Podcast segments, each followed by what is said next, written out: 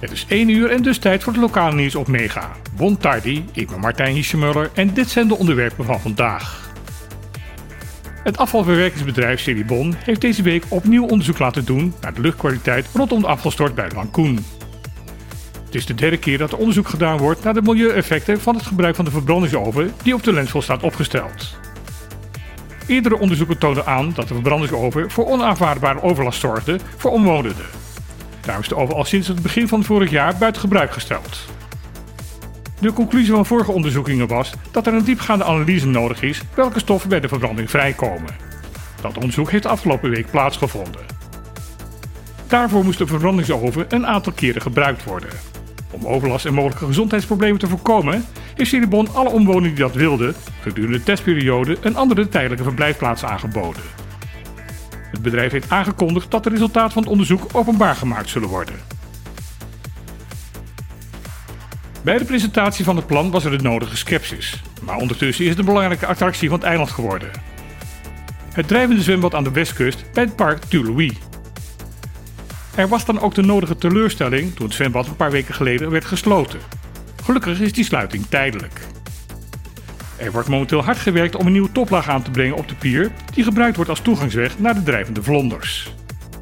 Ook wordt er gewerkt aan een hellingsbaan, zodat ook mensen met een lichamelijke beperking gebruik kunnen gaan maken van de zwemfaciliteit.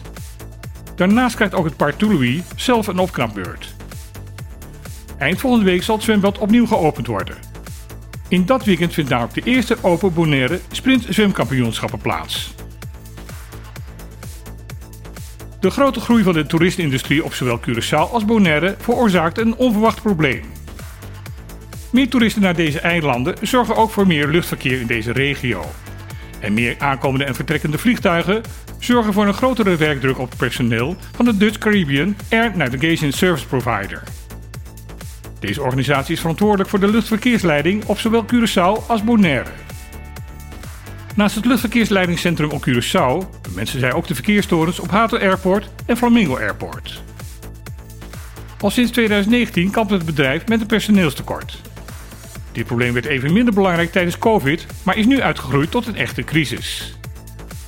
De organisatie ziet de problemen alleen nog maar groter worden, omdat er ook sprake is van een sterke vergrijzing binnen het personeelsbestand. Inzet van buitenlands personeel via een extern bedrijf werd al eerder geblokkeerd door de vakbonden op Curaçao. Er wordt daarnaast al jarenlang door deskundigen gezegd dat het door de verschillende overheden beschikbaar gesteld budget voor DC ENSP volstrekt onvoldoende is voor een goede bedrijfsvoering. Tot slot, wat voor weer krijgen we het komende weekend? Ook deze week is de verwachting dat zaterdag en zondag voornamelijk droog zal blijven, al is een korte lokale bui niet helemaal uit te sluiten. Er is nog steeds sprake van Sahara-stof in de lucht. Het is de verwachting dat dit wel minder gaat worden. De wind zal vandaag stevig zijn en kan zelfs morgen nog sterker worden. Dan kunnen de windsnelheden oplopen tot 31 knopen. Dit geldt ook voor zondag. Dit was weer het lokale nieuws van vandaag op Mega. Morgen op deze zender van 12 tot 2 op de klippen. Wie daar de gasten zullen zijn is nog niet helemaal duidelijk. Maar alle actuele ontwikkelingen op het eiland zullen aan bod komen. Dus luister morgen naar de radio of kom langs in Club Tocadero. Ik wens iedereen een zoveel mogelijk stofvrij weekend toe. En dan heel graag weer. Tot maandag.